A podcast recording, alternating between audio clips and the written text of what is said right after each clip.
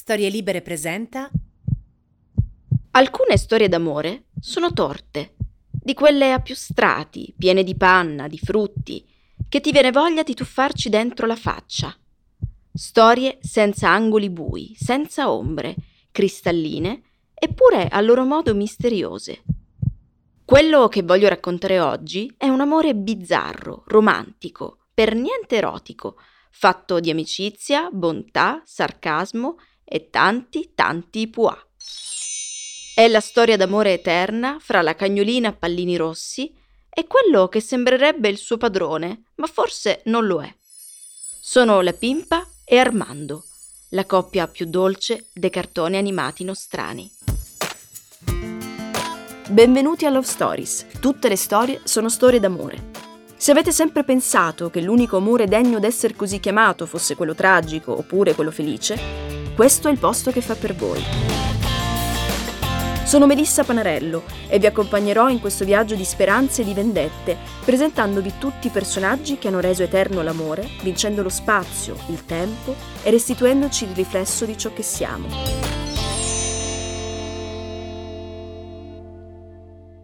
L'inverno scorso mi svegliavo ogni mattina fra le 4.30 e le 5.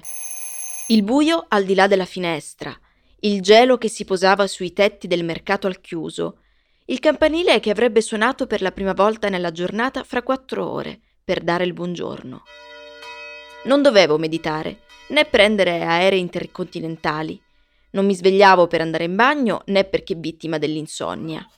Era mio figlio, di poco più di un anno, che mi costringeva a seguire il suo sfiancante bioritmo, a consumare colazioni intabarrata in una coperta di pile e a cercare di tenere gli occhi aperti mentre lui, attentissimo, guardava quell'unico cartone animato che a quel tempo sembrava la sua ragione di vita, la pimpa. Alla mattina salta dal letto, fa un bel bagnetto, corre in cucina. Quattro stagioni da 26 puntate, dalla durata di 5 minuti l'una.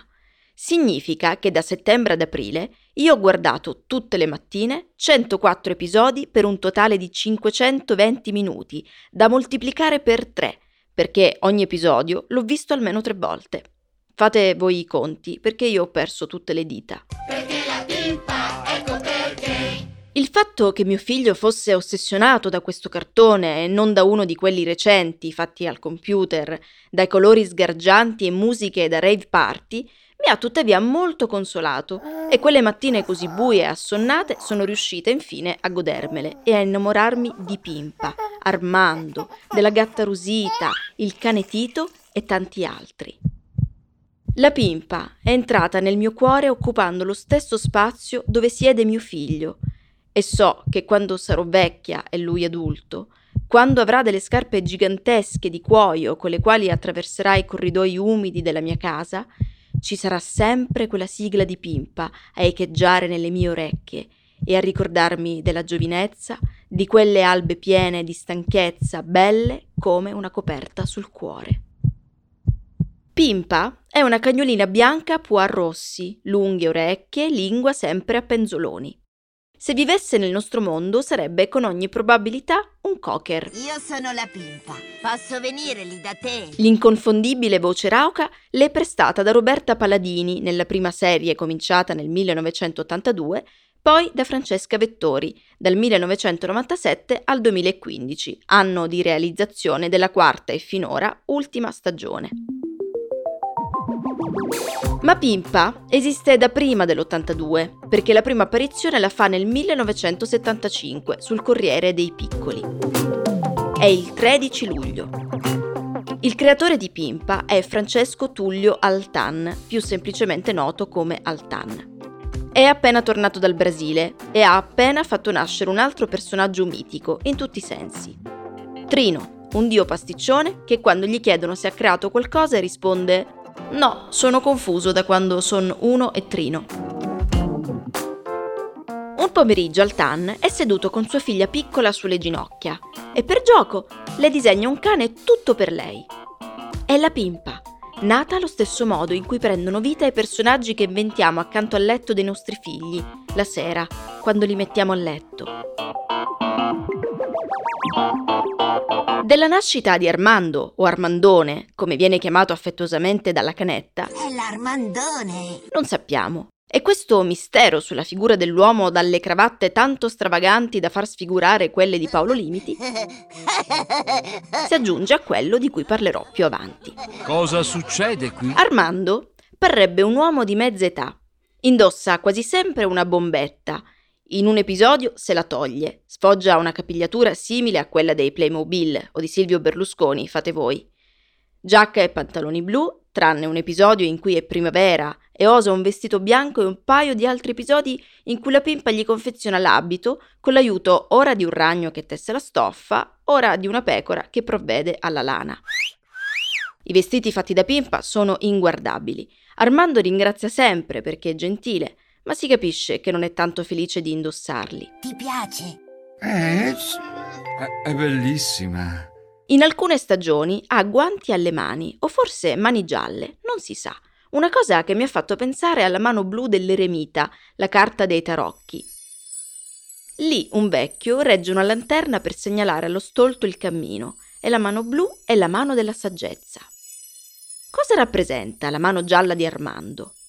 Il giallo di solito è associato alla comunicazione, alla vivacità dell'intelletto, e possiamo dire che Armando ne sia riccamente dotato. Non si sa bene che lavoro faccia, ma a volte ha il turno di notte. Mi piace immaginare sia un infermiere o forse un ferroviere che parte con il suo maggiolino lasciando il vialetto di casa.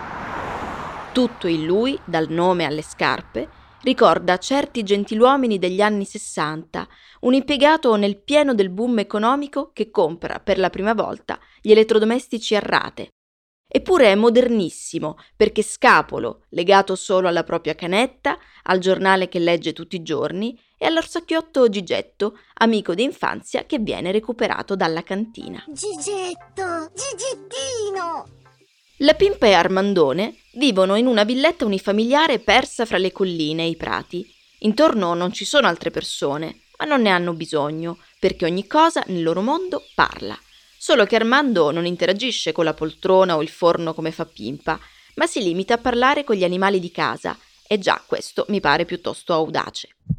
Ci sono la gatta Rosita, un animale quasi totemico, Olidia Paperina, con cui Pimpa ha un atteggiamento protettivo, quasi materno. Il cane Tito, tutto blu, che crede di essere un pesce rosso perché quando è stato vinto al Luna Park stava dentro un acquario. Coniglietto, un coniglio a pois azzurri, con cui Pimpa ha un rapporto alla pari perché sono complementari. E decine di altri personaggi, dalla rondine Luisa all'autunno Claudio, quest'ultimo con un forte accento veneto, che ti aspetti che da un momento all'altro gli scappi un'imprecazione. Ma torniamo agli inizi, a quel 13 luglio 1975, quando il fumetto appare per la prima volta. Si intitola Pimpa e la Luna e nella primissima vignetta ci sono Pimpa e Armando che osservano la luna, poi camminano lungo il vialetto di casa tenendosi per mano e Pimpa dice È bella la notte Armando e lui La notte è fatta per dormire. Subito dopo la Pimpa è sul letto e fa E io invece mi guardo la luna. In perfetto stile pimpesco, con quella dolce disubbidienza che non fa mai arrabbiare. Poi nota che la luna, da piena, comincia sempre più ad assottigliarsi. Ehi! esclama la pimpa, sta diventando magra. Si vede che ha fame. Ci pensa la pimpa. E, sono sicura, subito dopo sarà andata in cucina a prendere un bicchiere di latte da offrire alla luna. Pimpa è così, generosa, intraprendente, libera. È una che se le dici che il gelato è più buono da mangiare con le fragole, lei prende le fragole e mangia il gelato insieme a loro, tutte sedute sul divano. Se Armando le dice che è una bella giornata per andare a trovare i funghi, lei va nel bosco e fa visita ai funghi e gli chiede come stanno. Una che scopre che le verdure si chiamano primizie quando fanno una gara e arrivano per prime. È letterale e letteraria, poetica e coraggiosa, e prende in giro Armando, lo canzona un po', ma mai gli manca di rispetto e mai si lamenta, perché il loro rapporto è alla pari. Nessuno dice all'altro cosa deve fare, ma si dispensano l'un l'altra solo buoni consigli. È tutto l'opposto di Bing, il cartone animato che va adesso per la maggiore e che tiene incollati milioni di bambini in tutto il mondo. Ciao Bing! Ciao Bing! Bing è un coniglio nero che vive con un tizio di pezza che non si capisce chi sia, che gli sta sempre appiccicato, gli spiega come funzionano le cose del mondo e non si incazza proprio mai. Bing si lamenta continuamente, non sa fare quasi nulla da solo, non si avventura, non esplora al massimo va con gli amichetti nel parco dietro casa dove inciampa parecchio. Anche Armando non si capisce cosa sia per Pimpa. Un papà? Un nonno? Un mentore? Un amico? Qualcuno azzarda. Pimpa e Armando sono marito e moglie. In effetti, in Pimpa e Armando io rivedo tanto i miei amici Ilaria e Guido, due innamorati che si vogliono molto bene lei che vive avventure spesso incredibili e che puntualmente racconta a lui, che l'ascolta attento, anche se sospetta che l'amata si stia inventando tutto. Del loro primissimo incontro sappiamo grazie al libro Arriva la pimpa, prima edizione del 1983, in cui Altan racconta che una mattina Armando si sveglia, raggiunge con il suo maggiolino un bosco alla ricerca di fragole. Oggi sono un po' sfortunato, pensò. Stava quasi per tornarsene a casa col cestino vuoto quando vide tra le foglie, sotto un cespuglio, tanti bei puntini rossi. Eccole finalmente! esclamò. E siccome era molto goloso, fece anche un saltello di gioia. Con un balzo si tuffò nel cespuglio, ma si trovò a mani vuote. I puntini rossi erano scappati sotto le foglie, un metro più in là. Oh bella, disse lisciandosi i baffi, non ho mai visto delle fragole correre così. E aveva ragione, perché di solito le fragole stanno ferme dove sono. Ma quelle non erano fragole, erano i pallini rossi di una cagnetta pallini rossi. Armando scostò le foglie che la nascondevano e la vide. Se ne stava appallottolata sull'erba e lo guardava curiosa. Da qualche tempo molti broadcast avvertono dell'uso di un linguaggio violento o di uso di sostanze stupefacenti o di tabacco all'inizio di ogni film o puntata di serie. Nell'epoca del politicamente corretto, a questa follia non sfuggono nemmeno i cartoni animati, persino quelli più innocenti e puri come la pimpa. All'inizio di un episodio, infatti, un messaggio avverte Attenzione, linguaggio volgare e violento. Seguo con attenzione i cinque minuti scarsi della puntata. Niente. Non trovo nulla che possa far pensare alla volgarità o alla violenza. Mi è necessaria una terza visione per capire, finalmente. Pimpa è a letto e non vuole svegliarsi. Armando compare sulla porta e dice: È tardi, svegliati, pigrona! Pigrona! Grave offesa! Orde di bambini traumatizzati dal turpiloquio di Armandone! Fine dell'infanzia, fine dei giochi. All'inizio di ogni puntata si salutano. Lui va chissà dove. Ha un amore segreto Armando. A volte dà l'impressione di essere uno di quelli che vivono fino all'età adulta con la mamma anziana. Lei va ovunque. In Africa a festeggiare il compleanno di un certo rinoceronte, al Polo Nord a mangiare frittelle con il pinguino Nino o nello spazio dopo aver parlato con Margherita, l'astronoma dal forte accento toscano. Guida aerei, mongolfiere, barche treni.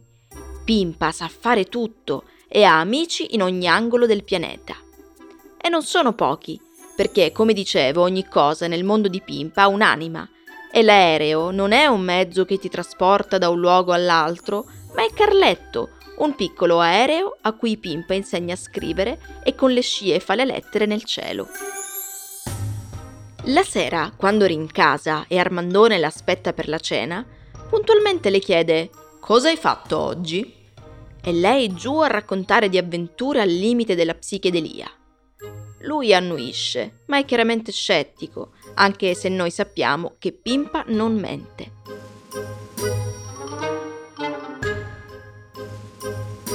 Per capire meglio il loro rapporto, dobbiamo guardare a un'altra coppia di personaggi sempre nata dalla matita di Altan, Arturo e la Luisa.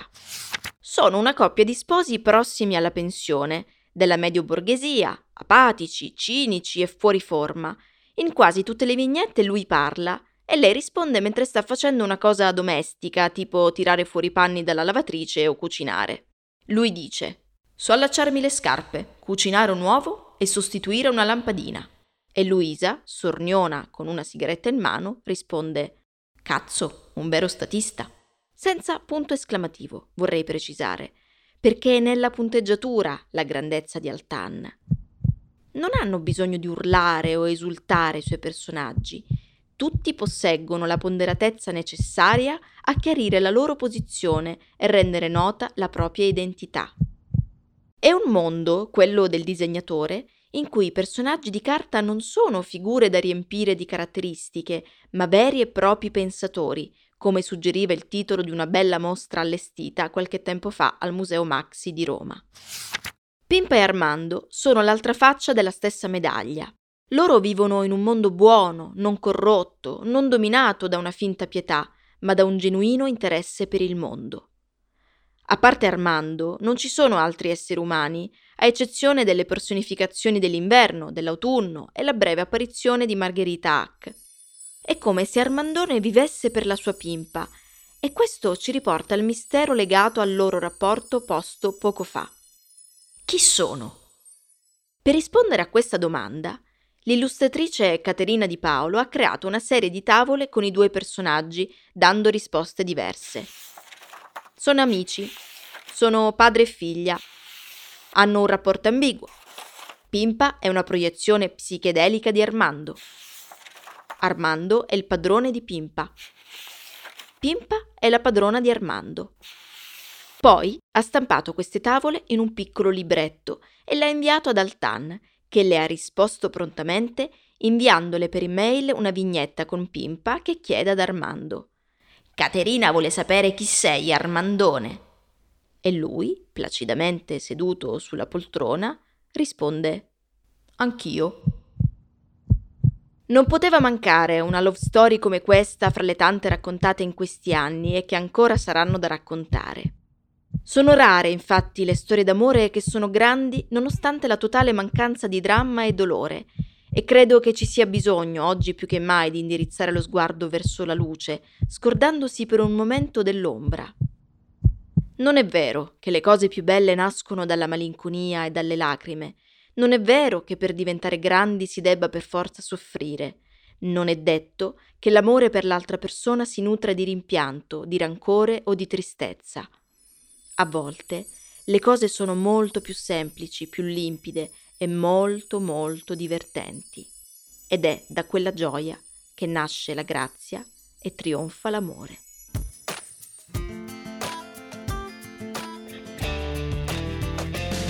Io sono Melissa Panarello e quella che avete appena ascoltato è la storia d'amore fra la Pimpa e Armando. Alla prossima puntata con un nuovo amore.